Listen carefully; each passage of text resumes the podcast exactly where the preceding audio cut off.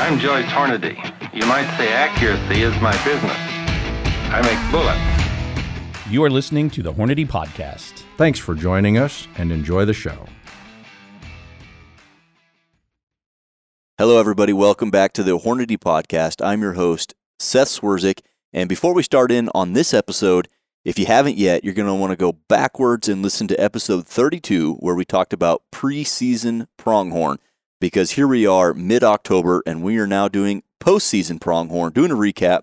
So, to my right, fellow marketeer Judd Jarzinka, across from him, Preston Lempfer, and project engineer Ryan Damon. Guys, thanks for coming around the table.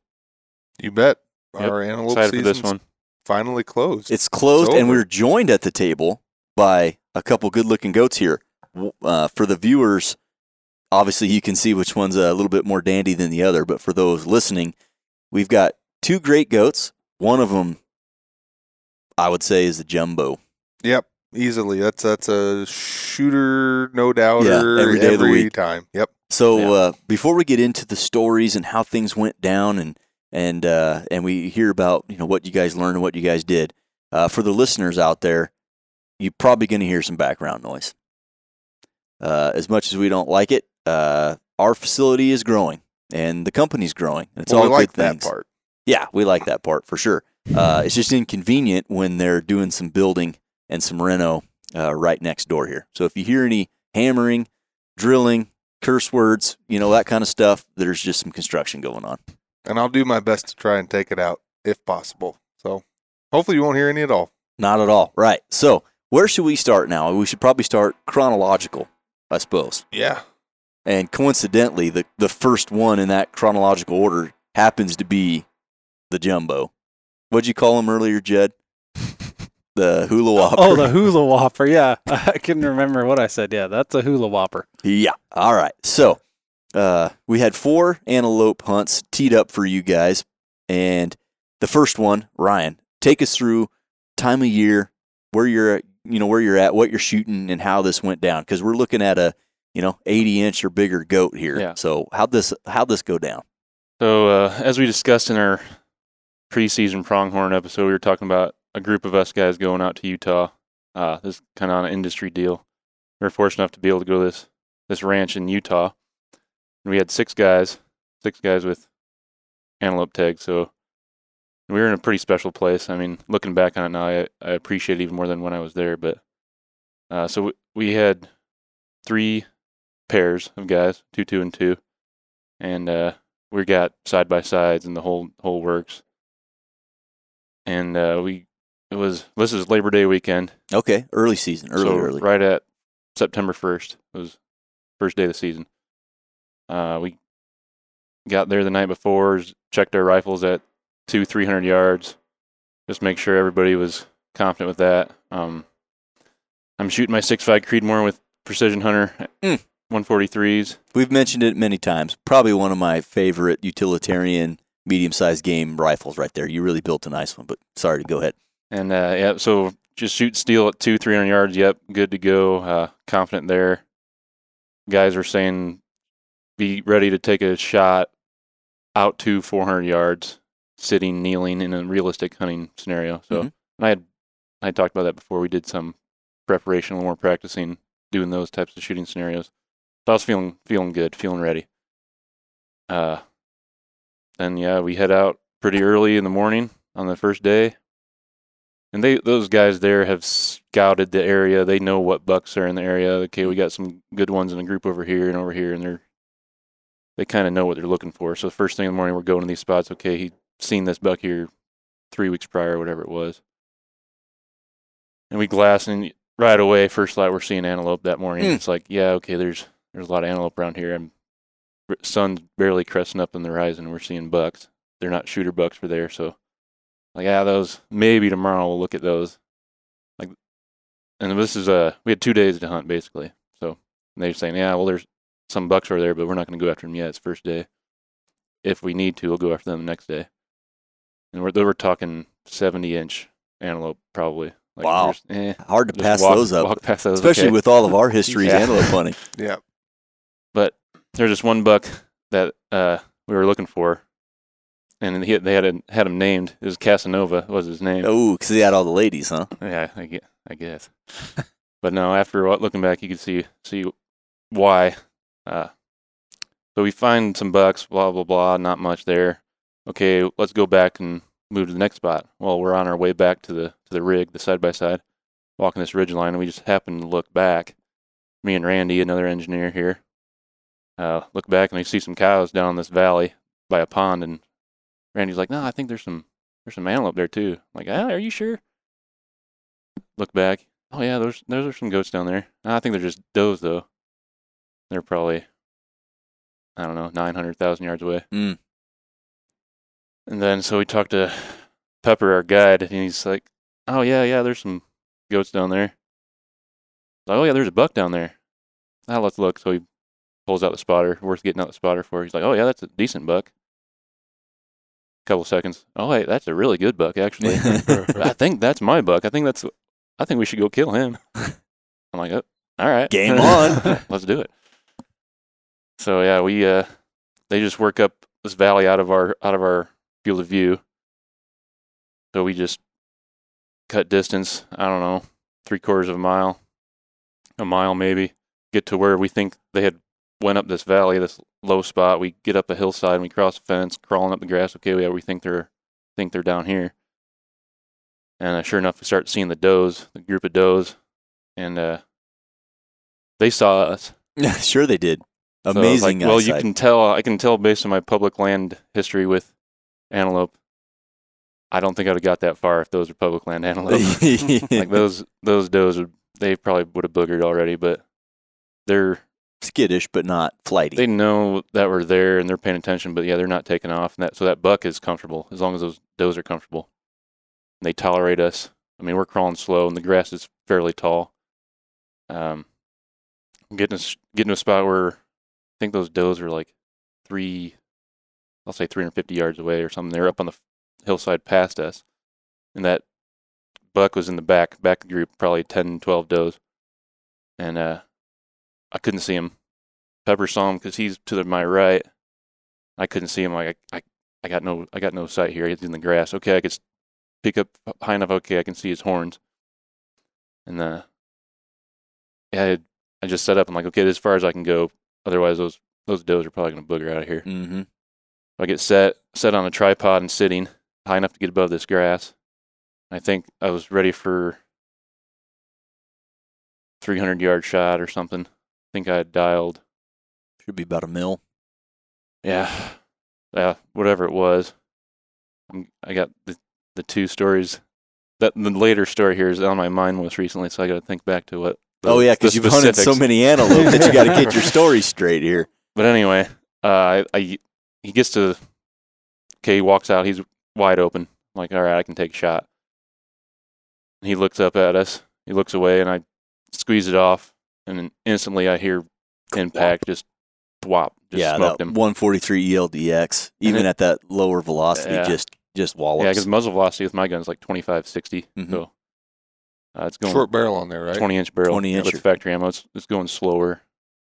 So anyway, yeah, I s- see the impact. I got on the gun quick enough. I see his initial reaction. He just stiffens his whole front side up and just uh, stands straight back on his rear legs. It was so cool. mm, Like, oh yeah, he's, I smoked him. He's done. rear, rears up like a horse. Yeah, he did. It looked like his back was almost vertical. He probably wasn't, but it, in my head, that's what I remember seeing. And he just stood there. It seemed like forever, and uh, probably a few seconds. But he came back down and kind of stumbled a bit and did it again. Came back off his front legs and reared up on his back legs again. And I I reload another time. Like, okay, maybe I shot him high shoulder and missed something. ju- You know, just the Yeah. Just the doubt initially, unless I, I didn't see him drop right away. So that was my, my thought. But he stumbles, comes back down, stumbles, and But he was dead on two feet oh, yeah, the whole he was time. toast. But he falls down, and he actually lays down with his head up, alert for longer than I expected he would. But it was ten seconds, and he was dead. Yeah. and he was It- when you're head go- down and belly over. Things happen at that rate of speed. Your mind processes Sure. information. It feels like an eternity. So yeah, the end, the shot ended up being 290 yards, I think. Uh, so yeah, we And, and what position were you in when you shot it? sitting, Sitting. Sitting. sitting on my butt, tripod in the grass. Perfect. Like a like clamped into the tripod. no, or- just like a sandbag on top of a okay. little Yep. fold out tripod. All the reason to practice those positions. I mean, you can get really stable in a position like that when you know what you're doing.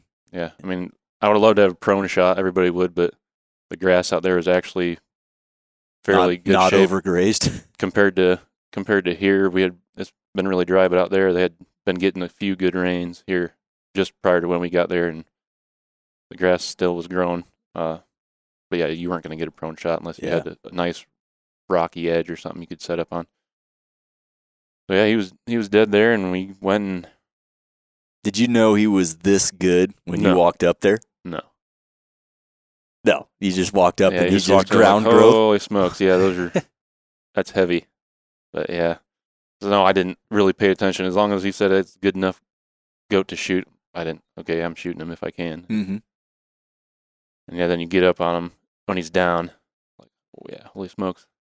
That's a good goat. I mean, I- Do by far the biggest goat I've ever seen. Do you know his measurements to describe for the listeners? Uh, how long is he? I Uh, I think he just under 15, like 14 and a half and 14 and 7 eighths on main beam length. Uh, his right prong just under six inches here, and his left one's a quarter inch smaller, like Oh. five and seven eighths and five and five eighths. Yeah, and his Uh, cutter's cut up there. I mean, they're not low at all. They're they got a good shape to them. Yeah, I don't remember his mass measurements. Bottom two mass measurements were they look like they're approaching seven or better. six plus. Yeah, they were. They're probably. I think they were under seven. I don't. Either way, it's a it- dandy goat, regardless of score. Cool experience, great shot, and that Yeah. practice that you were doing. We talked about it in episode thirty-two. Like you're, you're, or no, we were talking about it in uh, the podcast about getting your rifles Your ready. hunting rifle ready. Is practicing in those positions, getting comfortable, shooting from places that are uncomfortable, and it obviously paid off for you, Yeah. big time. I want to know about engineer Randy. He's a Little Randy en- man. energetic, you know, feel good guy. Him watching this go down. What So was, he was what was actually his reaction. Oh, he was. I probably more jacked up than I was. Probably sounded like Stan Potts. He was because he was behind us the whole time. We were in the, the the approach, the stock. That last last approach was in a position where he was safe to be behind us without really causing much more pressure on those antelope. So he was right behind us on our basically on our hip the whole way up there. And this was a, a couple few hundred yards we crawled up there. And oh, a funny story. We were on that last approach. It's like we're trying to be dead silent and stuff, and Randy's phone goes off. Ding! Oh, oh man! All right, that's that's That is uh, that's lowbrow. Come on now, it's And we're like, hunting 101. You got to silence Yeah. the phone Well, now. Yeah, I'm like, I, well, I can only imagine hunting with Randy, what that would be like. And he was all worried about it, but yeah, it turned out to be Inconsequential. inconsequential. So But, talk about that a little bit, though. I'm more curious about you know you went there with a group of guys from Yeah. Hornady that you work with every day, and you know a handful of guys hunt together and do things together. But this was a group of just a bunch of engineers that see each other every day, maybe for the first time doing something like this together. So, what what was that like? You know, get, getting to know everybody closer. yeah, I mean, yeah, it's kind of different. Like you work with the same group of guys in the office every day, but when you get outside the office, True colors. true characters come out. You, you know, that was kind of nice. To, I think we were with a group, good group of guys. I enjoyed it. Uh, and Randy, he's a, he's a great guy. You guys know him, but Yeah, a good engineer. he's a great guy, great engineer, great at what he does. I respect the heck out of him, and he. So I offer him, hey, you you choose who's shooting first here, because it was up to us. Nobody else cared. It was me, me and him. Yeah. Like who's up to bat first in the morning? Uh, and he's. I was like, you want to go first? You go first. You you decide, Randy.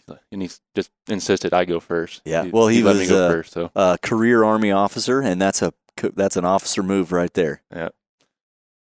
So yeah, that by just that, then we happened to go for the top hit list buck that morning, and just I happened to be up to bat. So that by by no merit of mine, got to shoot this Yeah. giant buck. that Just happened to be in the right situation. That's there's a, a saying that uh, I uh, was with a, an outfit up in Canada here recently. If check out the Moose Mania episode, and uh, the guide said uh, there's going to be a lot of moose get spanked this fall. We just got to make sure that we have the paddle. And uh, that Yeah. antelope stepped up to get spanked, and You had the paddle. Yeah.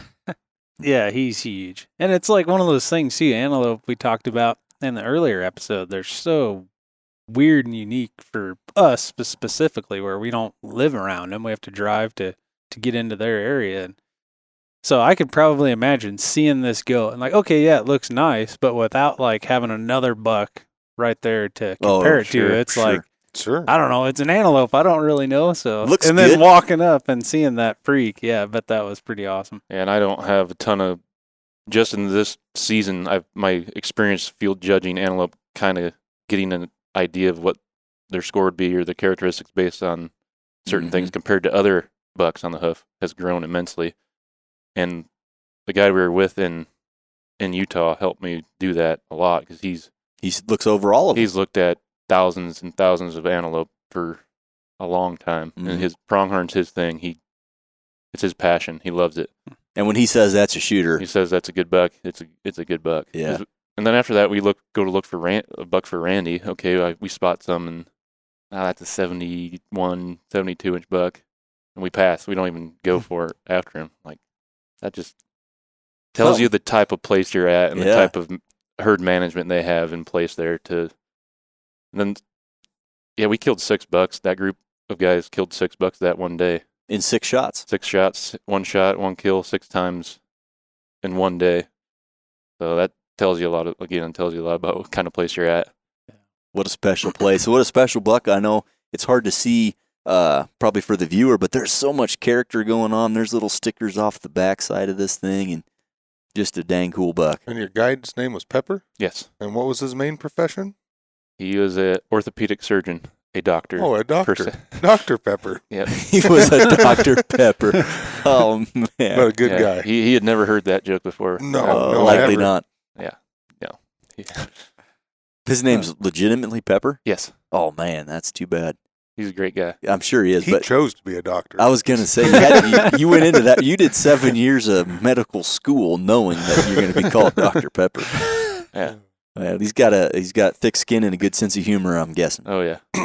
Excellent. And what a cool story. What a cool buck, and just an awesome opportunity. Uh, definitely. yeah, and to to ha- you know to be able to have that opportunity, knowing that it's going to increase your field competency in looking for a mature animal and being able to gauge a mature animal, and uh, you know, it probably helped a little bit with the psyche in how do you pass it. You know, how do you pass bucks like that uh, to get to a buck like this, and that's difficult, I think, for all of us to you know pass something good to look for something great. There's a lot of us right there where I can't pass something good because I want Yeah. something great. Uh, that's that's awesome. So let's shift gears then from Utah to Nebraska. Uh, and for the listeners out there to remember episode 32, this is the unit that Judd's got all the experience in. Couldn't choke down a cheeseburger. Thirsty. Ran as- out of water. yeah, like he was in the Sahara and uh, killed a stud buck, cool buck. And uh, you guys were back out there a few years later. Let's hear how that all went down. Well, because this uh, was- Again, completely independent of the company. This is just two hunters out there on the public land grinding it out with everybody else. Yes. So we uh opening of the season was a Saturday and we took off on a Friday. Uh mid morning. Uh 5 hour drive to get there I would say from where Yeah. we were at. Yep. Um so off to the northwest corner of Nebraska, we'll just say that. And we, and we got to the area uh, had an honorary cheeseburger on the way there. I forgot about Good, that one. good deal. Mm-hmm. Um, I'll have a cheeseburger every time I go antelope hunting now. I think we should. Yeah, just tradition. It's tra- tradition. You don't mess with tradition. Yeah. Yep. So we get uh, to the area and it kind of immediately start seeing antelope. Kind of a few antelope per public spot. Now this is not a big ranch Contiguous. Yeah. where it's contiguous, but each spot or even private parcel seem to have a an antelope on it. Some of them okay-ish. I'm still not very good, and I've hunted a lot of antelope this year about field judging them. Um, but we wanted to check out Judd's spot, so Ryan was marking goats as we were driving by him, so we can always come back Yep. because we kind of hit uh, went by all these places on the way to the end of Nebraska, and then came back. uh, Okay, a so just bit. marking them on your hunt map of Yeah. where they're at. Okay. Yep. Yep. Um, so we checked Judd's spot out, and it's great, just like as you described. You- That and that road Was is the sign totally, still there Yep, that road is totally Turned in legal to Judd's drive. spot. That Yeah. sign was still there. Yep, Yeah, Judd staked right into the ground. Judd was here. W U Z. Yeah, and it's got a tick mark because he killed one goat. So Yeah. every time you go back, you have to put a notch in the post. So it's pretty cool. Where you where that road stopped and you can't drive anymore. I don't think you can see that from the road. So that, that's pretty nice. hmm Had to go through a gate. I mean, it just you had to do a little effort to go mess with us. Um, but we decided to pull the glass out, and we were on the way to just hit this um, watering hole or cow water or Tank, tie yeah. or tank. Oh, Tank, solar, is the word. was I'm it a, like a for. solar well or something? Nope. I don't know how they got water. They must have brought water out to it. That one was bone dry anyway. Bone dry. Yeah, but anyway, It didn't bring on the way to get there, and we spot an antelope, a bunch of does, and then we kind of look over to the left, kind of like you do with antelope. Look Mhm. on the one side or the other of the does, and there's a buck right there. Now, real quick, uh, it's early in the year. Is the grass still pretty green out there? Not at all Not at all. I was going to say because dry. you got those white butts; they stand out. But when the grass turns, And they all kind of look the same. Yeah. Yeah. Yep. I, I think I kept using the adjective crispy Oh, because yeah. it was crunch. dry Mm. out there. It was, Okay. it was dry. You know, All right. Be careful where you park. Yep. Park in the real short stuff, which wasn't hard to find. so Uh, there he is. there he is, and we're like, oh crap. And I try to get some footage of him. They take off down the valley. Like, okay, we kind of know where they're going. We think. Um, checked out your other camping spot suggestion. Beautiful little place, little vista. You could look down across the valley. Mm. Uh, but elected to keep going. Still checking out all the public spots. Because you're this is there a still- day early. Yeah, this Yep. is still Friday in the night, no, night not before. hunting yet. Yeah, you're just No guns, no, Browsing. no weapons. We're just Just- just glassing. trying to find a place to hunt the next morning. Mhm. Uh, and then we go, uh, I think, a spot over north and to the west, and like just immediately turn on the road. Publix to our right, a little bit of Publix to our left, and we're just seeing goat, goat, goat, goat. We're like, oh, this is this is pretty good. This is pretty not so here's bad. a, here's an option. And then there was a road to get to a watering tank. We'll keep that in the back of our mind. Go check out one more spot. Still see a few more antelope. So we're seeing Mission goats, accomplished, yeah. Lots of them, but we felt like where we saw all those goats, like quite a few of them, just right off the road on a public piece. We'll camp there and try it in the morning. We felt that spot had a little more, more density of A more antelope living activity. there. Yeah. Yeah, And it sounds Just like there was enough little pieces of public that if you mess something up, you could just pop over to the next one or something. Yep. and they're not exactly small pieces of public either. So it, it would take a lot to booger them up real bad. Okay. I feel. Um, got out the propane grill, one Mhm. pound propane right off the tailgate, and had uh, uh, sorry, Judd, no cheeseburgers, but jalapeno cheddar Polish dogs, Oh, spicy, sounds mu- good. sweet and spicy mustard. Right, Yeah, That sounds like a good meal while you're I out had there. to have the sweet and spicy mustard. that was his Gotta have it. request, and then we had it. Oh, also had pickled herring, pickled okra. I mean, just a, just the typical dude hunting yeah. cooler. Well, I have to jump in here because the day before you guys left for the hunt, Preston's lunch consisted of pickled Polish sausage, pickled eggs, and pickled carrots. spicy pickled carrots. And they're Blue- delicious. delightful. I, I had, had a- some today at the Mexican uh, joint downtown. It's delicious as well. Yeah. All right. So that's the food Well, scenario. That's for the cramps, right? Don't you got to chug the pickled Yeah, juice? for that's the, why I do it. Polish Yeah. Gatorade. Yeah, there you go. Put that's what he was on. So we call it in our house. okay, so we set up tents. We each have our own tent. Uh, we sleep the night. Um, I want to get do a little filming because we are doing. Uh, Ryan's doing a little Black Ops stuff here with a new product, and I, I do a little bit of filming right away in the morning when the when the sun hasn't come quite up yet. You know, Oh really yeah. good Set camera the light. mood. Uh, and then we head for the biggest hill that was out there, which really wasn't that big. It's kind of surprising. I'd, I'd been to that part of the state, and if you go just a little bit south there, there's some hills. Yeah, the buttes For- get a lot more yeah, aggressive. a for people that say. Nebraska's just flat, that- it's not true. Well, it There's is on I eighty. yeah. Uh, but this uh, this place had more rolling hills. okay. And then we found one that was a little tall, so we just I said we better climb that. You said we better climb that, and I said I agree. And we got the glass out, and it was probably took five minutes or so before we saw our first goat, and I was a little bummed Because if if you if you're looking through glass for five minutes and not seeing anything, that's not And very. we're good. looking a long ways too out there. Yeah, so miles, several. I was a little bit worried, but eventually we see a, an antelope, and he's chasing a little buck, and he's a little buck himself, and they're at 500 yards, and said first day, and absolutely not, not no interest. Just just an antelope. It's just an They were antelope. pretty To small. quote Mr. Jarzika They were here. small, um, bigger than the one I eventually ended up shooting. No spoiler alert there. Okay. But at Uh, the time, we were still pretty optimistic about the, what the rest of the day might bring. Well, especially because the next antelope we saw happened to be 1,200 yards away, and with the naked eye, you're like, that's a buck right there. Yeah, he's a lot better. So, I mean, from our vantage point, he was on the, this backside of a rolling hill, and we could just walk on this other side of the rolling hill Easy right day. to him. Um, Looked didn't- to be that way. really take Looking, hindsight. We probably should have taken a range of him Yep. and been able to range the hill that we were on looking Oh, back. yeah, there's no real features you could have said he's this far from that set of rocks or anything. There's Mhm. really nothing.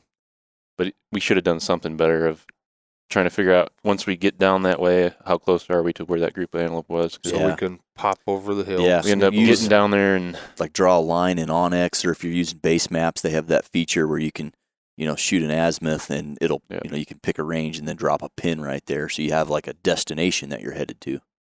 I think our Well, excitement got the better of us. Yeah. We're like, oh yeah, easy stock, let's go. We See load ya. up our scopes and head down the hill, and we're off. Mhm. And uh, Preston sees another buck with a doe On across this valley that we're walking through on other the side. further way, yeah, on the farther side. We just act like we don't notice him, and maybe he won't notice, notice us, and he kind of stays. This is 800 yards away or something. Yeah. It's not like we were close to him, but But they can see you just as Oh, just yeah. the same. they, yeah, definitely. But they didn't booger off They didn't bugger off. we, we walked in a different direction. we get down to where I thought, okay, okay, I think we're far enough now. I think that group of antelope's got to be close. Let me crawl to the top of this hill and just peek over and see where we're at. Well, those hills are so wide and flat at the top and so gradual. I start crawling and I can't see the other side. I keep crawling, can't see. I'm just plateaued out. Mm-hmm. I eventually see a doe, and I only see one doe, and this was a fairly big group I was looking for. I'm like, oh, maybe they're still farther down. Go up a little more. Okay, I don't want to booger this doe up because she's going to see me. And so we back out and go down further. Next thing you know, well, I realized we were way past them. We passed them, and then uh, get into a position where we can kind of make a stalk on them. And I think I got to 400 yards and saw me or saw us, and they boogered. And it's a muzzleloader, mind you guys. So Muzzleloader yeah, hunt. Got to reiterate that. So you 400 yards with the Creedmoor or something have been a non-issue, but Yeah. little limited here. Yeah, I wasn't even in a position to start even thinking to set it for a shot. But I was like trying to see, oh yeah, the buck's in there, see the buck. And that, oh yeah, he saw me too. And didn't take long after that. They're a mile away in no time. I kind of saw that coming. So he was up there doing his thing. And while at some point, I don't know if you noticed, I just backed off and I was going to go back around the hill for in case when they buggered over, maybe I could get a shot too. But they buggered quicker than we anticipated. Uh, As per pressured antelope will do. Yeah. Keep in, mi- I guess we have we have seen other vehicles in the area at this point, public land. Uh, Yeah. No blaze orange though. So just Uh, so archery hunters. Archery hunters, yeah. and archery hunters don't have to wear orange during muzzleloader season. Nope. Mm. Correct. So oh, I suppose it's only during rifle. So if it Yeah. was the rifle season open, they would have had to wear orange. Yep. Okay. So they really only go one rolling hill over, and that's that's probably 800 yards, thousand yards Yeah. maybe. So we kind of go after them. Um, that one buck, oh, that big buck out of that group stole that lone buck's only doe too. So now he's all by So himself. he was Mr. there. Casanova. Yeah, he's just standing there a little bit upset. I said, Ryan, why don't you go see if you can find that big one, and I'll try and go get that that smaller one that just got his his lady stolen and is all by himself, sad. Yeah. Uh, but I mean, the antelope just have such great eyesight, and in a pressured area like this, they they were they ran away quickly. Yep. Um, and with a muzzleloader, you you do have to get relatively cl- close. Close. So sure. kind of gave up on those. Um, Well, in Nebraska, if you buy an antelope permit with archery equipment, you get a hunt the whole state for antelope. And so, yeah, you know, the people that that come to Nebraska looking for goats, this unit in particular has you know huge masses of, of public land where a lot some of the other units don't. And yeah, during archery season, those goats get stirred up quite a bit, and uh, they get weary and they get keen on movement, and they're not okay with it. Yep. So we kind of head back for the truck. Uh, did see another antelope. Uh, he probably saw us too, about 400 yards. So we're kind of like taking turns. Who's going to shoot? Mhm. I feel. Uh, and this one was out of reach for for you anyway. I feel, but when I eventually, when he eventually got settled down, oh, this is after you waved a game bag at him. Yeah, we did try the white. So the old white, White flag bag, trick. white flag trick, uh, it made him actually run away from us. Okay, Yeah. yeah, Noted. Yeah, it's like Preston's. You got got something white? These game bags. Yeah. I pull it out. I barely get it up, and he just he's out of here. 180 and turns Yeah. around and heads back. He was gone. Maybe on a less pressured animal Yeah. where they're you know a little Yeah. more relaxed or something. Well, Well- Judd's got the hat.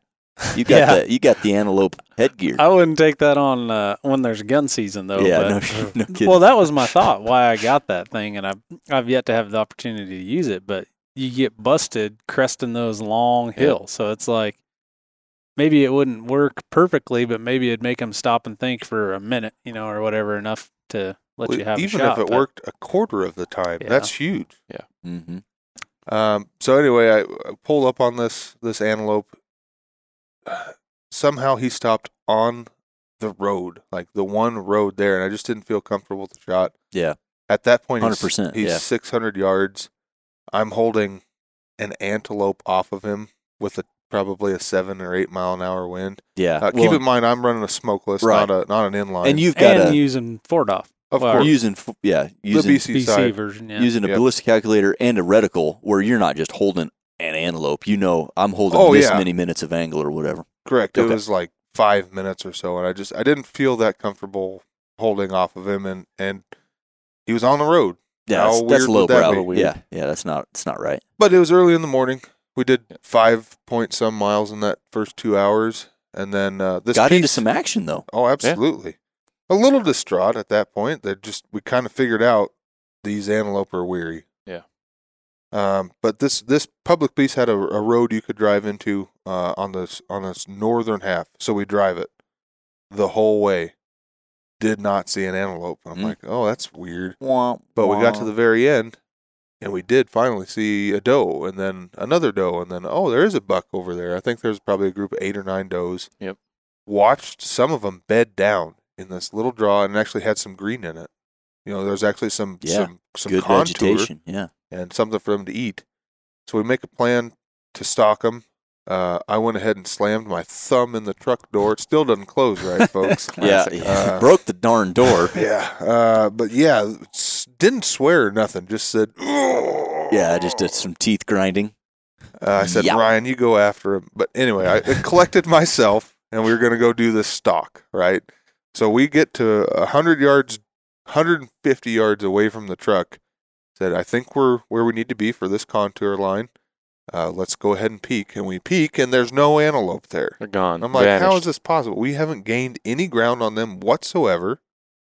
They sh- they should not have been able to see us at all. And we look over, oh, there they are running in South Dakota. Yeah. So a little rough, uh, distraught. We turn around. Uh, At least a- you didn't make it too far. yeah, it didn't make it too far at all. Uh, stock two does, thinking maybe there'd be a buck with them. There's some rut activity for sure mm-hmm. going on at this point. Uh, no buck with those does. And then a little bit further, and we literally see a buck, and he he scares from 20 yards off of the road that we just drove on. So either he appeared out of nowhere, or we drove right by him the first time. Hmm.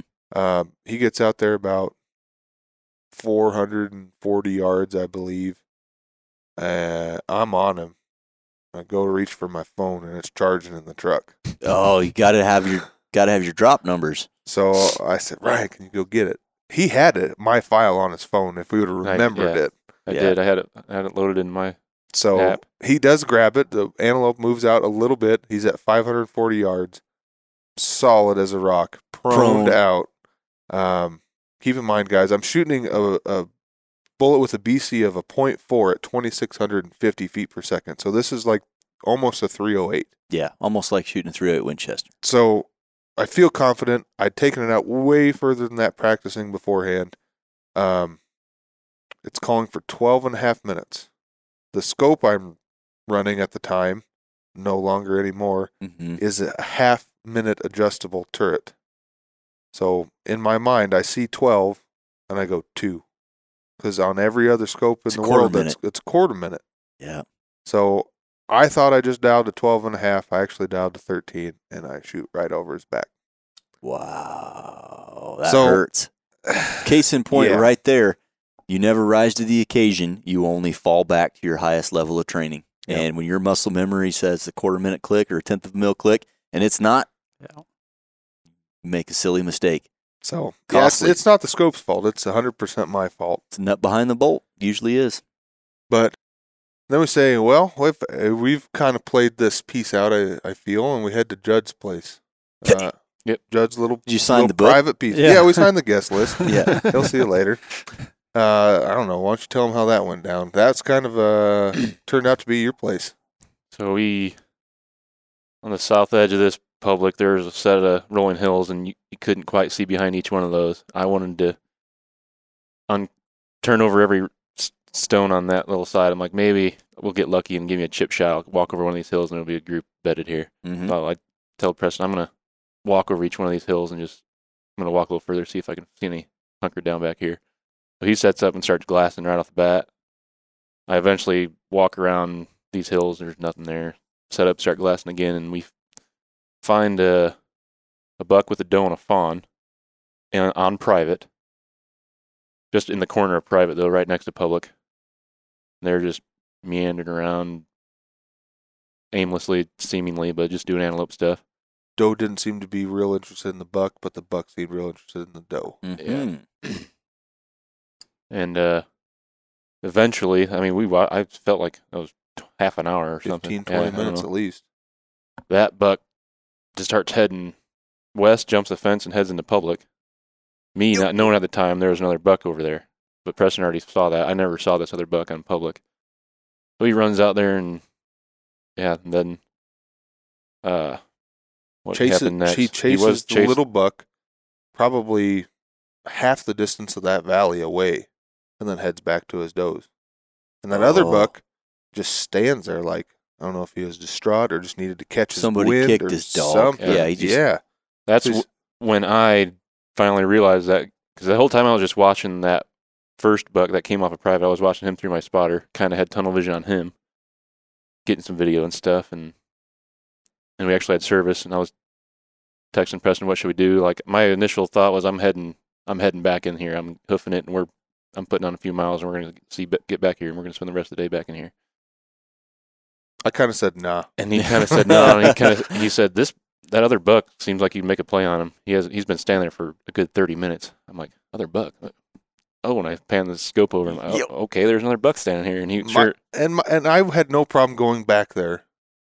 uh, For I guess to describe it, to get across this wasteland valley where like I'm glassing this whole valley and I don't see anything except for what's happening right in front of us. But I'm looking and there's nothing. Like there's nothing.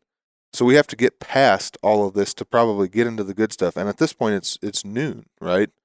I said if we're going to do this, let's hydrate up tonight and let's let's Eat a couple day more of it. kielbasa dogs. Because you know it's going to cakes. take some water and a cheeseburger to At get, least. get there and back.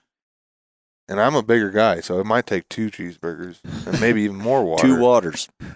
So I kind of said, "Let's do that tomorrow," and he said, "That's fine." I said, "But there's this other buck here. I don't. I, I didn't know if he had seen it at this point. He's just been standing there. I think there's a way to do it. I think there's a cut in front of me. Just come come to me, and and you'll see the cut and and tell him about the stock. I guess. yeah. So all right, Lily, let's go for it. And I pack up my stuff, uh, get around the backside of those hills that I walked in on, and yeah, there's like this little ditch that Yeah. just When, I, happened when to I run. say cut, I would say shallow valley. Yeah, it was- a Yeah. better sense of it it. was pretty shallow, but it was just enough there. Elongated depression. the, There you go. the hills on the sides are just enough that I could gain some ground out of view of that, that buck. But yeah, it kind of seemed like it ran straight north away from you, the hill you were standing sitting on. So I dump my pack and I start going. A lot of low walking, some of it crawling, depending on the hills on the sides of that little ditch. But I eventually get to uh, there's a fence in that that pasture, and I could crawl right through the bottom strand of that fence because it was in that ditch. And then the hill right at the end of that, it was like basically like a path straight north, roughly. And then it hits a, a wall, and then there, that's a little knob. And if I would have kept following that ditch to the right, I was in open view of that buck Okay. because I peeked out and okay, I could start to see him. If I get out in the open here, I'm still too far out of the game shot. for me to take a shot. Yeah. 300 yards was my mark. That was with the setup I had, the bolt I was using. Uh, that was the Scope. cutoff, the scope, just the whole system capabilities in my head was 300 yards. That's my cutoff. I need to get to 300. And that's just a standard inline. Standard brake inline, action. break up and break action muzzleloader, BDC 209. reticle. BD, BDC reticle. Mhm. Two and a half to ten. So yeah, I'm okay. I'm like, all right, this is the hill I gotta make my stock up. If I can gain distance here, this is this is where I gotta make my play. Otherwise, he's gonna be be gone. And as I'm doing that, I crawl up on my belly and I'm as low to the ground as I can get because the grass is like eight inches Yeah. maybe. So I just try to get in line with him, and now he- looked like he had been making his way towards so, me yeah, I'm- slightly. I'm, mm. watching all this in the glass, and at some most of the time I'm I'm looking at the buck and then I'm panning over to Ryan, and eventually the paths meet, and I'm watching this whole thing unfold in the. And you're thinking this is going to be a home run. Well, I'd done some ranging, and I said where you said uh, that's as far as I can go. I was hoping there was a little bit more there because it was still going to be a pretty far shot. I think I ranged it at like 350 or something like that. So I was hoping there's a little bit more you could get, but at some point during this, the buck sees you. Yeah. and sometimes they're a little bit curious these antelope, and he actually comes towards Ryan. So he's Shoulda- working his way. I'm like, Should have oh, tried the white flag. But I had good the, deal. a low enough profile. My my bipod's out as about as high as I can get them, get above that grass. Luckily, I had that taller bipod, but so my profile is just what is my head and my shoulders, probably a little bit of my torso up. It's not like I was out there walking around. Mm-hmm. And so you're laying on the So I'm in the laying, prone behind the gun. Yep, and I tr- inch forward eight, ten inches a foot at a time. I'm just inching forward, moving my gun with my right hand, and I'm crawling with my left.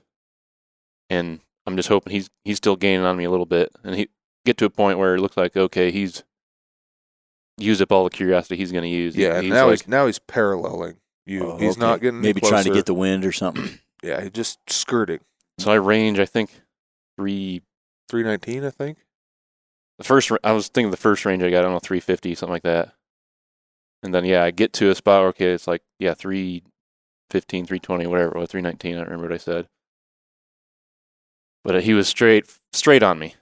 All I could see was his head and his neck, his chest, Yeah, and his his patience was used up. You could tell he's at that just point. he's got me pegged. And yeah, he's 315 yards away, and I'm. ah. and there was a decent crosswind at that time. Looking back, so I didn't take the shot. I wasn't comfortable with the shot. My I got the hammer pulled back, my fingers on the trigger. Got my kept telling myself in my head, if he turns at all and pauses, I'm sending one. But after a few seconds, he turns and takes off right away and doesn't hesitate Typical in antelope the move. slightest. But then he's he's not he's not running, but he's trotting off, and a trot for an antelope's fast enough that I just wait for him to get behind the hill that I'm up, I'm on the bottom edge of this hill, and it kind of slopes up to my left. So I wait to, for him to get out of sight, and I get up and I'm Sprinting hauling out. it, sprinting up to the edge of that hill, thinking maybe he just hooks around and he'll stop again. But I get up, get up there, and he's still 420, 450 yards away and heading out. So Hmm. that was that was the end of that game.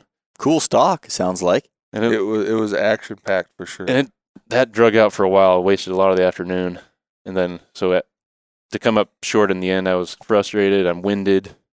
My heart was pounding. I was, I didn't. Yeah, I just We'd like- come up short three times at that Mm, point, dang.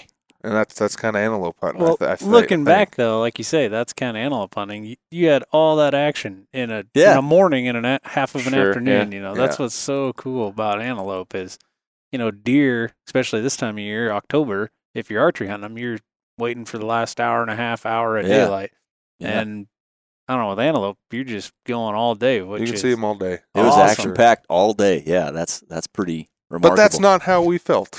Yeah. well, yeah, when you're in it and getting your butt kicked, yeah. Yeah. But looking back, So Yeah. at this point, you're feeling kind of dejected. Kind of like, gosh darn, it's been a long day. It was. It was at this point. We had, it was probably before this, but at this point we've solidified any buck. We're shooting any Yep. buck. Doesn't Okay. matter anymore. Even for what we were seeing, it's like we're not. yeah. We have no room here to be picky. So so we don't have the time, and and maybe the viewers and listeners need to know this too. We we had two days, and Saturday if we and went Sunday. if we went the whole day Sunday, it was going to be a late night and an Yeah. early morning. yeah, Monday work, Monday Monday morning at going to work, work. would have been tough. Yep. We both have families and little kids, and that whole story. You know, Yeah. taking time off, heading six hours away from home is just logistically Right. just brings its own set of And challenges. we didn't so want we didn't want to. We didn't want to make another trip back out there. We'd love to get it done on that that yeah, weekend. not that we wouldn't love to make another trip out there. It's just It's just, it's just practical. You gotta you gotta choose where you're gonna allocate your time resources. But luckily for us, the turntables turn eventually. Yep. Well, so after Judd spot, we decided we'd go there the next morning, Yep. hydrate it, and we'd we'd hoof it to the back What'd you guys have for dinner? for lunch. Or for lunch? Yeah, sir. Nothing. we didn't. We No. didn't. This food's Oat- a very oatmeal cream pies, Clif Bar. Clif Bar. All right. I don't know. That's a very important part of a hunt for me. Take it Yeah, very we- I, serious. I feel like we just snacked uh, during the day and then Yeah, had 'cause a we nice were- supper. Truck we were in action. yeah. Just happened to be in action throughout all those times, and just never. Okay. All right. Uh, so um, I said, well, there was some walk-in right when we got into our unit. I want to check it out. There was already goats there, it's, but it's on the other side of the unit. So we get in the truck and we and we're driving there. I didn't realize at the time how far away it was, but we, we there's another public piece that you could drive on these roads through. We said, well, we might as well. When in Rome. So, again, not realizing how long that road would take. I mean, we we'd probably driving it for 45 minutes. Probably took an hour to get through that whole giant pasture, but 45 minutes through, maybe three quarters of the way through, uh, we finally see an antelope. Like the whole time, we did not see an antelope. Wolf. So we finally saw one, and I said, Ryan, I'm shooting. I don't care what it is. Don't care if it's a doe. At thought, this point, I felt like we needed to get one down. Just a little Just- victory giver of war cry. Well, just for time's sake, you know, like morale. not even morale, just for time's sake. Like we're running out of time. The first day, the whole day is almost over. Uh, and I said, we're going to shoot that thing, or I'm going to shoot that thing. Uh, we back up. It didn't booger off. This one actually didn't bugger off right away. Um, and I grabbed the the muzzleloader out of the back seat. I look at the scope, and it's on 18 minutes. Mm. I'm like, hmm, that's not right. I've never dialed 18 minutes on this scope this whole trip. Said, I hope I I put the zero stop in it. And I turn and I turn and I turn and I turn until the scope is just out of travel.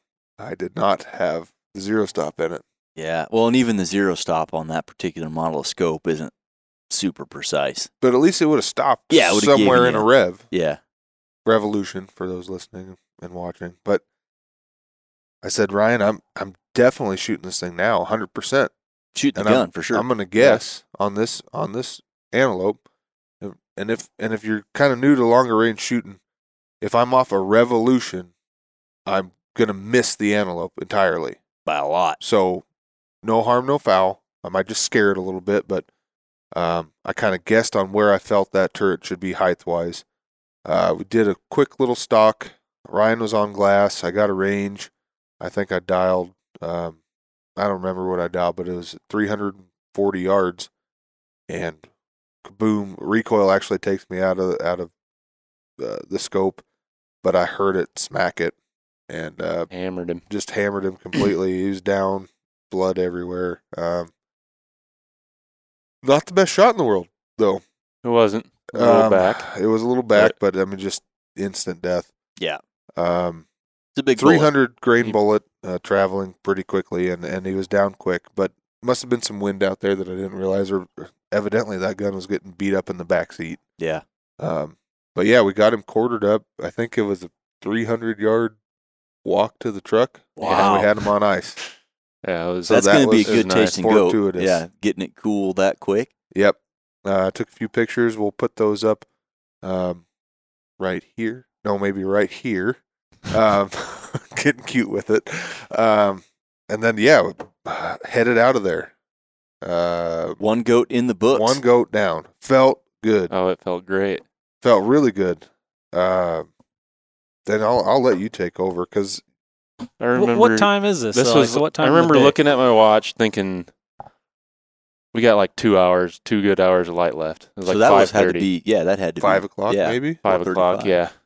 And uh, yeah, because we I remember we were talking about it. That this, you got the sunset time, half hour after sunset is legal shooting light, but out there it seemed like there's no way you could take a shot much past sundown. It just get seemed like it got really dark pretty really fast. Sure, with the moon too. We were like, yeah, we got two hours of good light here. I don't like. There's no way we're gonna find another buck and get him killed. But we're gonna drive back down that main road, so we get out of that pasture. Guys passing us as we as I'm opening that gate to get out of that pasture. Guy passes us, truckload of other hunters, archery hunters presumably. Uh, then we turn the corner there. There's a guy stopped on the side of the road. I thought it was the same truck, but Turns out different wasn't. guys. We drive past him. We see a another buck off this creek bottom on the other side of this creek bottom. We dri- we're driving along. Like, hey, there's a buck. He's he's in a killable spot. Like he's in range at the he's moment. in range. Just get off the off the road a little bit. He's in range. So I get out, stop the truck, get out and glass, and I'm more than get him in my view. Then I hear this truck pull up beside us, and this guy's uh, barking at me, saying that his his boy's down there chasing with a bow. So okay, another guy's yeah, get after 'em. Already on the stock. Oh, they're already on the books. I didn't know that, so we get in the truck and head and continue on. I don't know, like to know if that kid ever shot that buck, I hope he did. He might have scared it at but least. he looked like he was already onto him as we were looking at him. But anyway, so we proceed down that road, and I'm looking back behind me as we're driving by, just because there's some decent hills. Could be anywhere. Could be anywhere. Just kind of in desperation. It's like we need to find something, and we're gonna go after it. So and sure enough, I see a a body. As I'm looking back behind me, we already drove past it.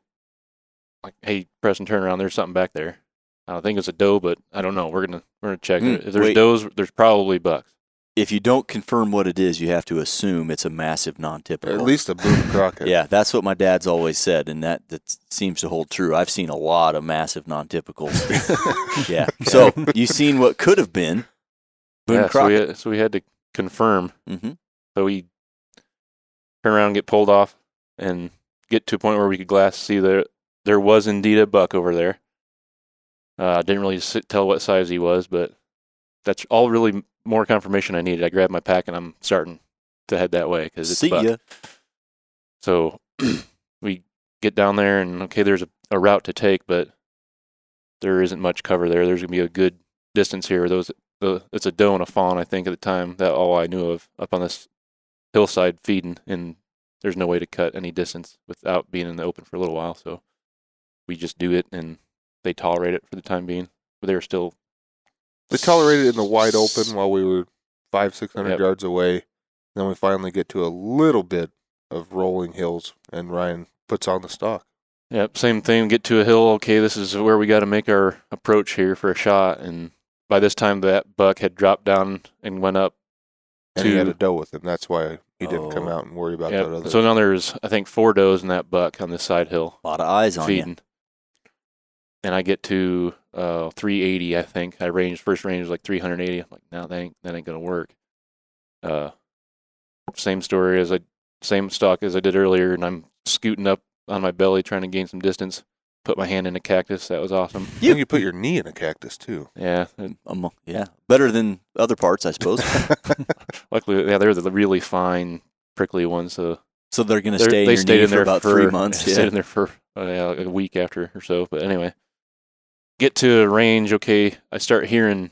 Uh, I think I ranged 340, and we're hearing d- the does make their Distress calls. distress whistle buzz thing they make.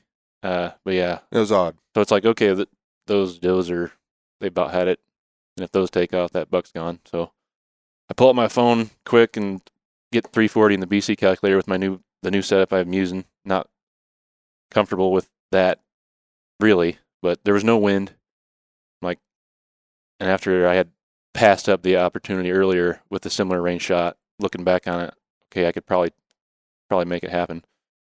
But luck, luckily, there were there was no wind that I felt or saw. And you shot at 300 here, right? And I shot steel at 300. Yeah. and it was Real hitting that consistently. So I knew that the BC number I was using was pretty solid for that bullet. So, yep, I looked at what 340 was. Okay, I know my 300 hold point in my reticle, uh, and I held held that of about accordingly. Mhm. So I'm holding that 300 point just off the top edge of his back, and I send it and come off the gun and recoil. And I remember thinking in that three tenths of a second window, uh, crap, I missed him. Because then, obviously, we're shooting two different, completely different sy- systems, but the time from shot to impact on Preston's at that same distance was bang, wow. Boom whack. And so my mind is just thinking that because that was just a couple hours earlier. And I hear boom, pause. I'm like, oh, I missed him. Whack. and I hear Yeah. that bump. And I was like, okay, I'm coming back on the gun about right after I hear that. And yeah, he run, the does take off and he turns to run with the does, but doesn't make it far 10, 20 yards and stops. And so I'm watching him just stand there and he falls over not That's too a- long after that. He's also Ryan's also saying to me at this time, "Do you do I need to reload?" And I well, said, and I said absolutely not. He's So my side of the story is I'm 20 yards behind Ryan. I know this because I ranged Ryan, Mhm. and I also ranged the antelope at 360. So I know he's got a 340 yard shot.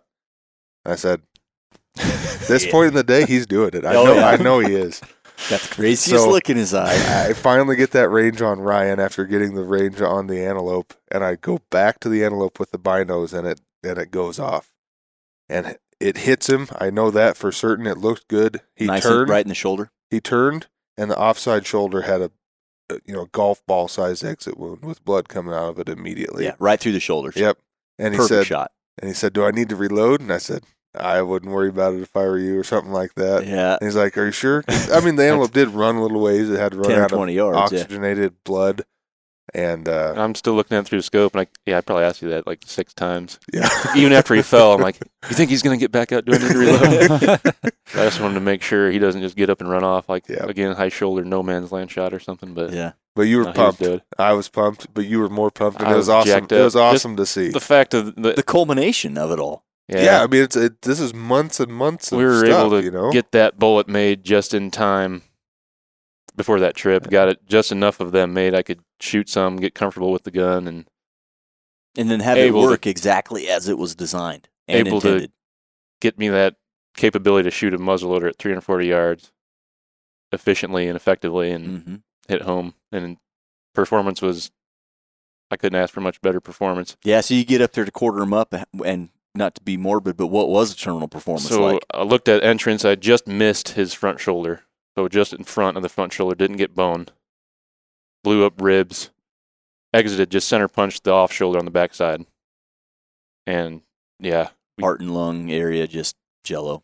lo- probably missed the heart, but yeah, the lungs are the body cavity was just filled with blood and and like I said, golf ball size exit. wound, It was so you know that thing thing. expanded. Yeah, oh yeah. Uh, if you kind of figured in the calculator, it was it was a little over 1,200 uh, feet per second on impact and over 1,200 foot pounds of energy. yeah, twelve seventy ish Hmm. feet per second, and then like yeah, 1290, 1250 foot pounds energy at that Beautiful. impact.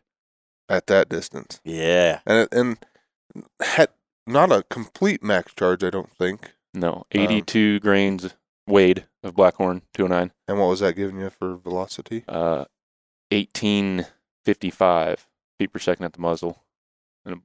And a Blackhorn max charge is 84 grain, so I could probably get 19, 19, 15 ish if I got a max hmm. charge, but Unnecessary, it seems like. I mean, unnecessary. I just happened to choose that arbitrarily. Really, I didn't do a lot of a load development there. Just wanted didn't to get have a a little lot bit of more. bullets. Didn't have a lot of yeah. Yep.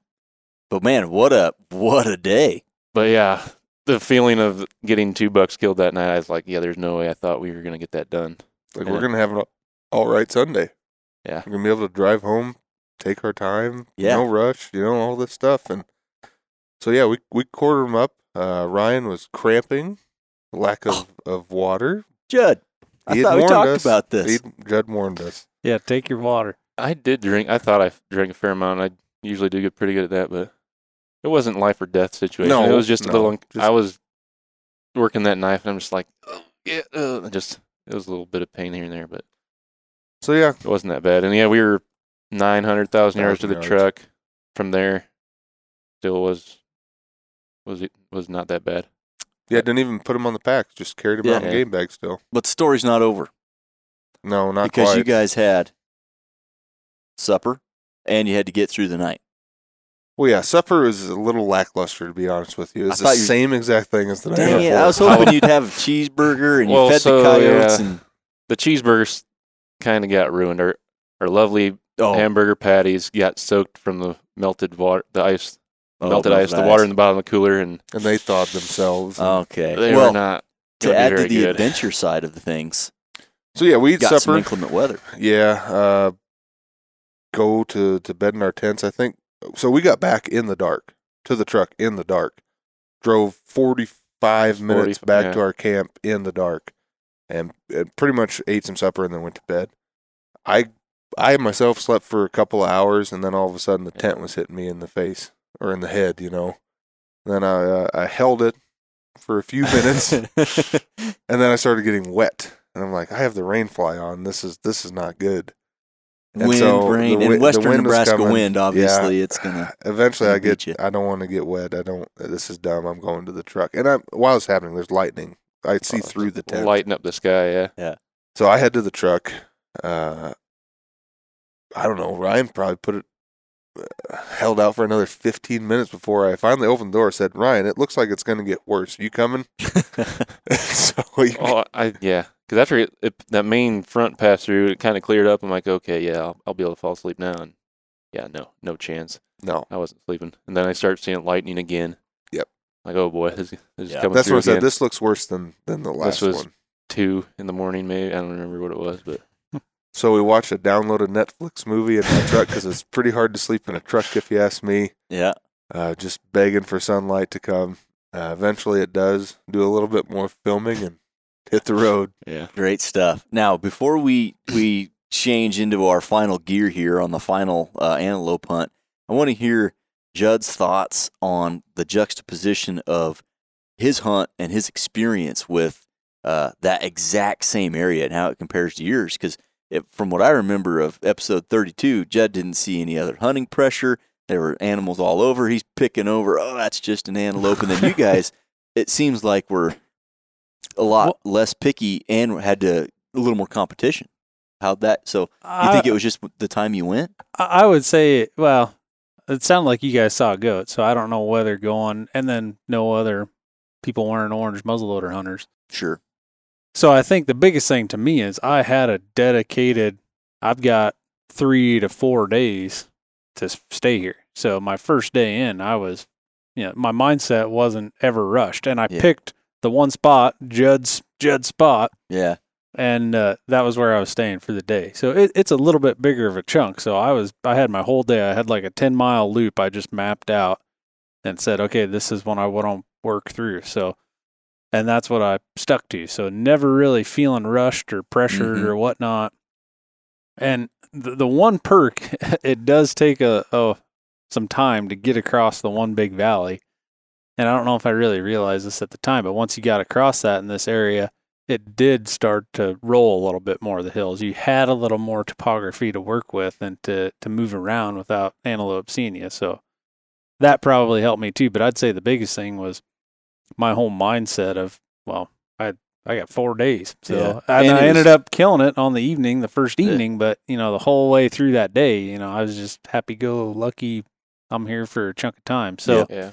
any hunt to do in you know a limited two or less days or one you feel day the pressure. it's tough so That's yeah, good point. And you guys were on a weekend, and you were during the week, so yeah maybe that might be something to take away here. If you can get the time expenditure, maybe And go the- during the week. The thing is, we originally had planned on doing just that. Remember, our original plan was to go Wednesday, Ju- but we had to make some adjustments. Uh, so I could make it easier on my wife to do, deal with kids and work and stuff. And there's some, so yeah, the original schedule got shifted to go to the weekend just to make it work easier. Yeah. And I would say if, if we would have done Judd's spot first thing in the morning, but I wanted to be a little different, you know. Sure, you Yeah. can just copy off Can't the just guy. copy Judd. yeah But if we can't would have give done me that much credit if we would have done that, we wouldn't have seen another hunter. Because I don't, Okay. I don't think there's another road on the backside of that. I think Yeah, you got to walk there's that. roads but they're Ranch private roads. private roads yeah. yeah, So Yeah. Well, it sounds like the archery hunters on the weekend were probably is because there's only 25 gun tags out there for a Mhm. muzzleloader. Um, so you're really not a whole lot of competition there. But the antelope tags. I mean, I don't know how many Nebraska sells a year. Um, Well, non-residents limited now, but I think residents still unlimited. Yeah. yeah, so there's a ton of tags out there, a ton of people with with archery equipment uh, getting it on out there, which is great. Um, but uh, awesome. So that that was a good a good recap. And we then we earned those. those Yeah. Yeah. And and yeah, for the viewers here, we do have Ryan's goat on the table, uh, side by side with his hula, Hula. Whopper. Yeah. So uh, Yeah, another respectable goat. That's a Nebraska. That is a Nebraska goat. He was. I'd say he was. This is very uh, representative of what you're going to of see. what we there. were seeing out there. I mean, we. Still, I think we saw a couple bigger ones, but overall, Yeah. they were smaller overall. Yeah. I And you get out there on the private land chunks, just driving through, like when I'm driving that way to South Dakota or Wyoming or whatever, just driving through on those private chunks, you see goats that look like this here. But on the on the public land, that's a, a good representative of what you're going to see. Yep. All right. Last and final hunt now. Preston, Wyoming. Beautiful Wyoming. Yeah, Casper, Wyoming. Yeah, pro- probably one of my favorite places in Wyoming. Agreed. Mm-hmm. Um, so yeah, took off to Casper, Wyoming, and like literally as soon as we got past Douglas, There it was they like are. the density of antelope here is just absolutely insane, and every one of them from the interstate seemed like a shooter. Yeah. like every one of them. Um, but yeah, this this is a guided hunt. I did have a couple of guys with me, um, but uh, Coal Creek Outfitters is who we used, and Kelly Glaus. Uh, his son helps him a little, and he's, his son has his own um, Outfitting. outfitting Mhm. uh, business as well.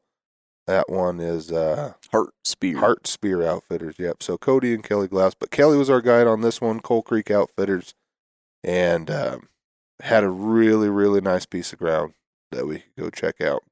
Um, it actually sits on two units, so we went through a majority of this lease, and it wasn't our unit, but we got to ours and started hunting.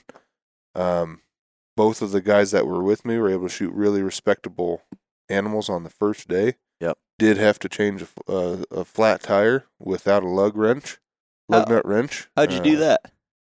Well, there was a. there Did you grip there it was with a- your bad thumb that No. you smashed in the door? But it was an eight-way adjustable wrench, so like each end of it had four, and they would rotate.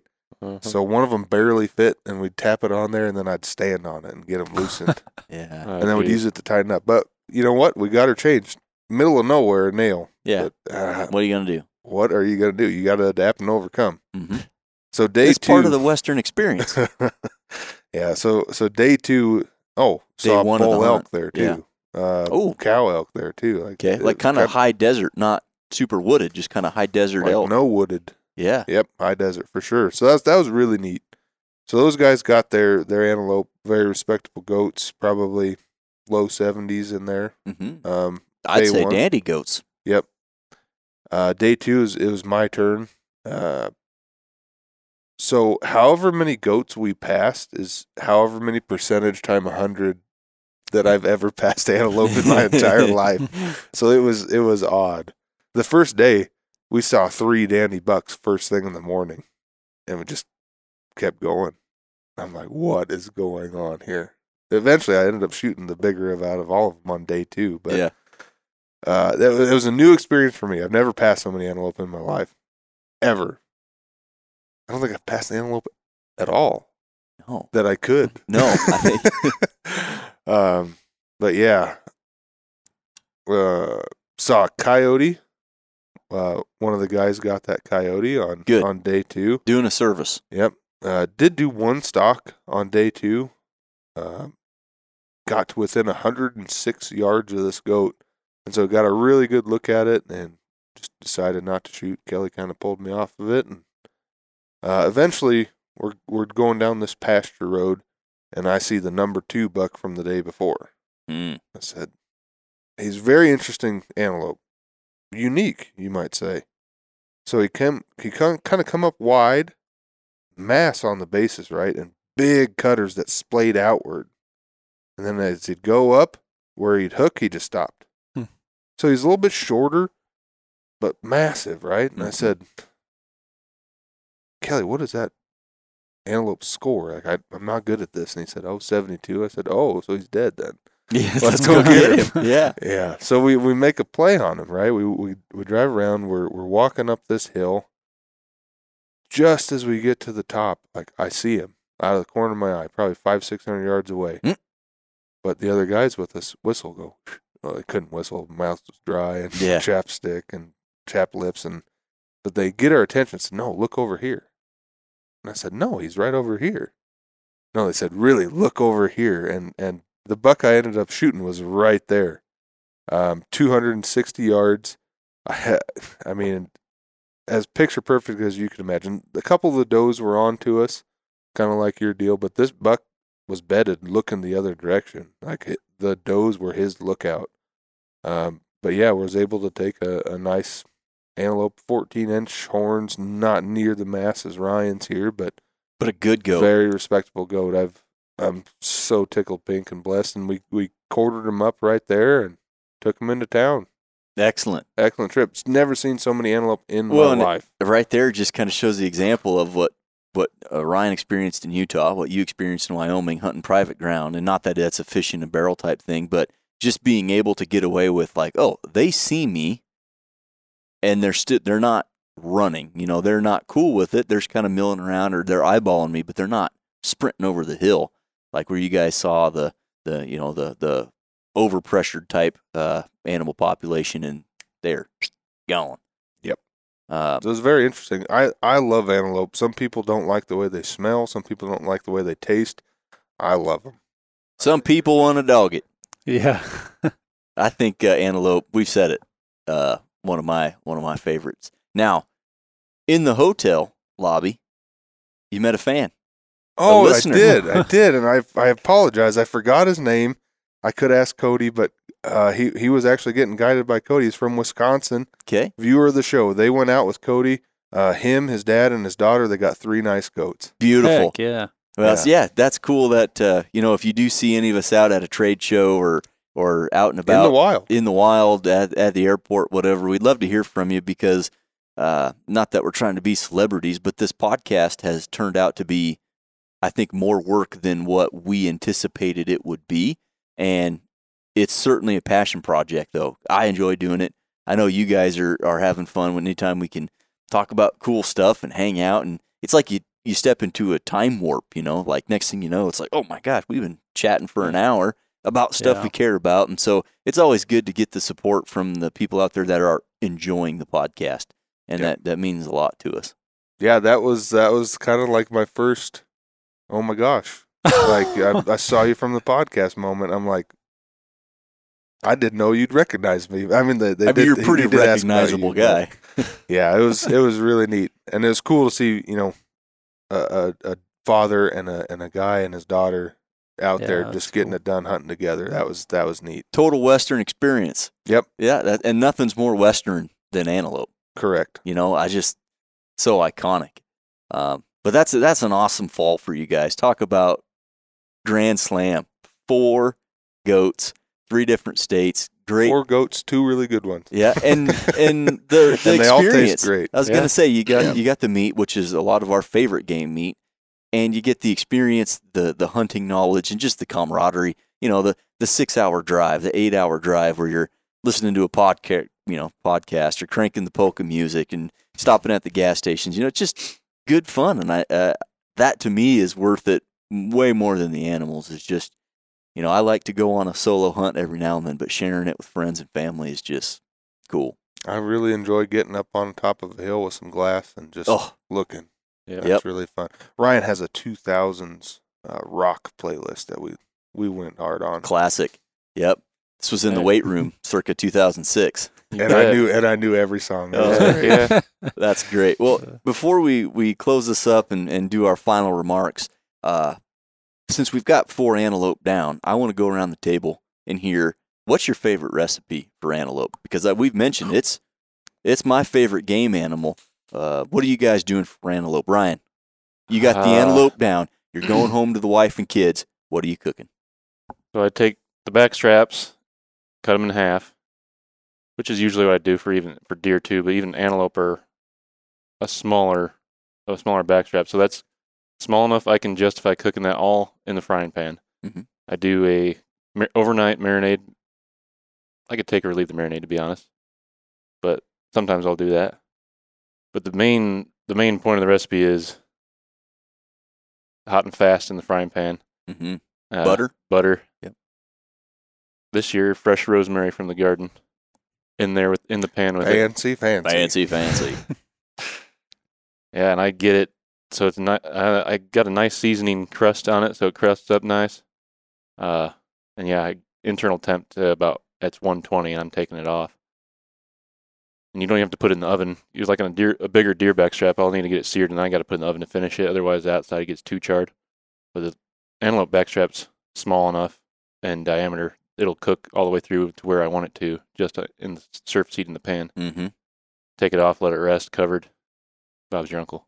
Easy day. Kids Don't love it. overhandle it. None, you don't need to get fancy. Something something It's simple, tender. tasty. Captain Rosemary. Salt, Don't have to butter, get ros- fancy. rosemary. And I do that. The seasoning, the surface seasoning, I'll I'll shake that up, depending on whatever I'm feeling at the time. With What the, you pairing it with, maybe? yeah, like the, the the barbecue rubs and that type of thing. Yeah. Well, and it's almost to me, antelope almost has. I'm going to say sweet. That's obviously an overstatement, but compared to other venison, it's almost more of a sweeter, lighter, lighter flavor. So keeping it simple makes sense. Preston, what are you doing? Pretty two ways, pretty similar to Ryan. Uh, cast iron. I don't know if you mentioned that. I didn't I didn't even You use don't. cast iron. So I do use cast iron. Well seasoned, Yeah, of course. by seasoned professionals. um, so cast iron, I I'll do it his way. An antelope is so thin hmm that you can absolutely do that. Um, I'll do a steak seasoning, and it doesn't matter what brand necessarily, but we're heavy on black pepper, salt, garlic powder, onion powder. Mhm. So that type of a seasoning. Um, when I do just the cast iron, I mean, you get a a fantastic sear in that. I'll pull it at 115. That's the number I'm looking for because it is going to carry over a little bit. Yep. I don't do butter or the rosemary, but I'll do. Uh, we got a tub of wagyu, uh, Fat, tallow, tallow, fat. yeah. So You just want to take a in bath in that stuff, Yeah. slather it all over you. I do do that, or or butter. Um, but then the other way I like to do it is sous vide, sous vide, sous vide, uh, Sous vide. water right. immersion Mm-hmm.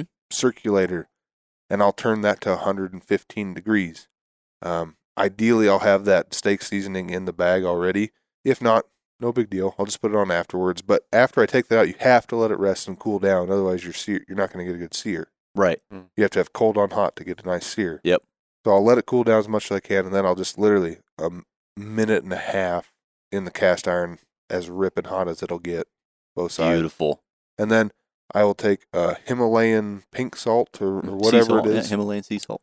thicker, you know, Yeah. crunch coarse. it up coarse, mm-hmm. and then that'll be, be a little bit of finishing salt. Bob's your uncle. Man, Attaboy. that does sound all right.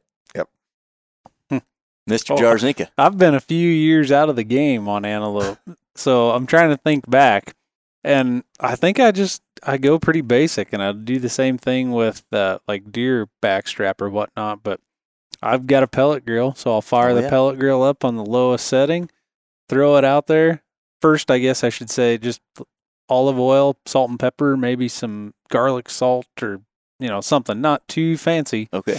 and then let it smoke on the lowest setting for a half hour, 45 minutes to an hour, pull it off, crank it up to 400 or, or whatever, and Yeah. slap it back on there till Uh. it's 125 ish. I like it, you know, a little bit more rare and then rest it after that and chow down. So A classic reverse sear. pretty, pretty state straightforward on that. So, But all those pellet grills, I Yeah. mean, they just and they it's easy. It. Set it and forget it. So, yeah. I need to get another one. As we're talking about this whole story, as far as an antelope, Yeah. I've got points in a couple different states and building my points back in Nebraska. So, you know, Burn them up. need to start figuring that out, uh, getting back out there. Cause yeah, it's been a few years for me. So, Yeah. Well, and we've said this before. I wish they were bigger. Yeah. I mean, they're so tasty. And uh, so for me, my favorite recipe with antelope and, and really with any wild game, uh, what I like to do with them, uh, especially with the antelope, and again, I'm a bunch of years removed too uh, from it, is uh, uh, kind of like a, a play on carne asada. So uh, I'll do this same thing, but two different ways. So when I take my time and I'm at home, I usually take a backstrap or the tenderloins because I have a very strict we're not freezing tenderloins rule, so we're eating those right away. And I'll do avocado oil, orange juice, squeeze a couple limes all into a Ziploc bag. Squeeze a couple limes and then drop the limes in there. Dice up some onion, throw that in there. And then we usually buy the big jar of uh, minced garlic, big old spoonful of minced garlic, cumin, black pepper, and uh, uh, paprika. And I'll soak those in there 12 hours overnight, something like that. And then uh, another way you can do this, I, I forgot if I mentioned orange juice. That's the main one is avocado oil, orange juice, lime juice. Um, one thing I did with uh, the first antelope, really the only antelope I've killed, we killed it in Wyoming. We stopped at a gas station. Can't remember if we were in Lusk or if we stopped in Nebraska that night or that next morning. Anyways, uh, bought a packet of taco seasoning and a little to go orange juice. Orange juice, taco seasoning, rolled that up, put it in the cooler, drove home for eight hours or six hours, or whatever. And then when you get home, you've got pre marinated carne asada. And then, uh, yeah, get the grill ripping 450, 500 degrees, two minutes aside. It's about 115 degrees, 120. Pull it, let it rest, slice it, and I don't know the the acidity complements kind of the sweetness of the of the antelope, and uh, I'm not saying it hides gamey flavor or anything, but it's just a. I mean, it's so good. You can put it in tacos, but on a tenderloin, we'll just slice it up into medallions and throw them down. No, Well, w- I may get Nice. some flack for this, but gaminess in meat, for the most part, not all the time, but for the most part, comes from overcooking it. Yeah. Oh, 100%. Yeah. Unless you're counting that, that first mule deer uh, that I shot way back when. That thing was borderline unedible. Gamey Inedible. regardless. But Yeah. yeah we could no have a whole podcast just on that because I have some strong opinions let's do the- it. On people saying stuff tastes gamey and how, how they prepare it from the kill to all the way I, through to the biggest. I will table. say, uh, every antelope that was killed, talked about on this podcast, these four antelope had the hides off of them within 15 minutes. Yeah. them expiring. And you've mentioned that in podcast previous that that I'm going to call it hair, but it's hollow. It's such a great insulator. And yeah, you might gut them and open them up, but that insulation layer on the outside is is going to cook that meat and not cook it, but you know keep it pretty Keep warm. it warm. So anyway, that I I do like to take care of animals that quickly if I can. Mhm. Hundred It's percent. for a better product. Yep. And we love eating that finished product. That's right. Awesome. Anybody got a Anybody uh, else hungry? Yeah, no kidding, right? Uh, closing remarks on the postseason pronghorn. Obviously, it was a successful season for you guys. It's done nothing but fuel my fire, not just for antelope, but hunting in general, because we are in the thick of it. Mr. Jarzinka is here's got a wedding coming up, and uh, once that's out of the way, Maybe I can hunt. He'll then be after out- That. yeah, he'll be of out a in the field. rotation. yeah, he'll be on the rut. Yeah, it'll be rut season for Uh. for the Jarzinkas. Uh, but I know you guys are all you know trail cameras every morning. We get in there. You guys are swapping trail cam photos and and talking shop and conversations like this just drive it home. yeah, you may hear this podcast um, in three days, and I've got Bucks Jason on cameras right now. Little Beautiful thing. Yeah, But- they're starting to get curious though. Things are things are happening. Love it. Uh, as it relates to pronghorn, anybody got a clo- any closing remarks? I, I it's one of my favorite western hunts. I just Yeah. I And if- love it. I think we've mentioned this too. If you're thinking about going to do a western hunt, I'd start with antelope. just yeah, I'd say being able to do two hunts in the same year so close together. I just I think I like it more than I did going into this season. Mhm. Now this urges me to use up my points, like Judd said. I got points, a bunch of Western points for pronghorn too. That yeah, I got a little more urgency to use them in, in closer. Yeah. Well, and with Nebraska being so um, frivolous, uh, not not the right word, but just open. I mean, you can if you're willing to bow hunt.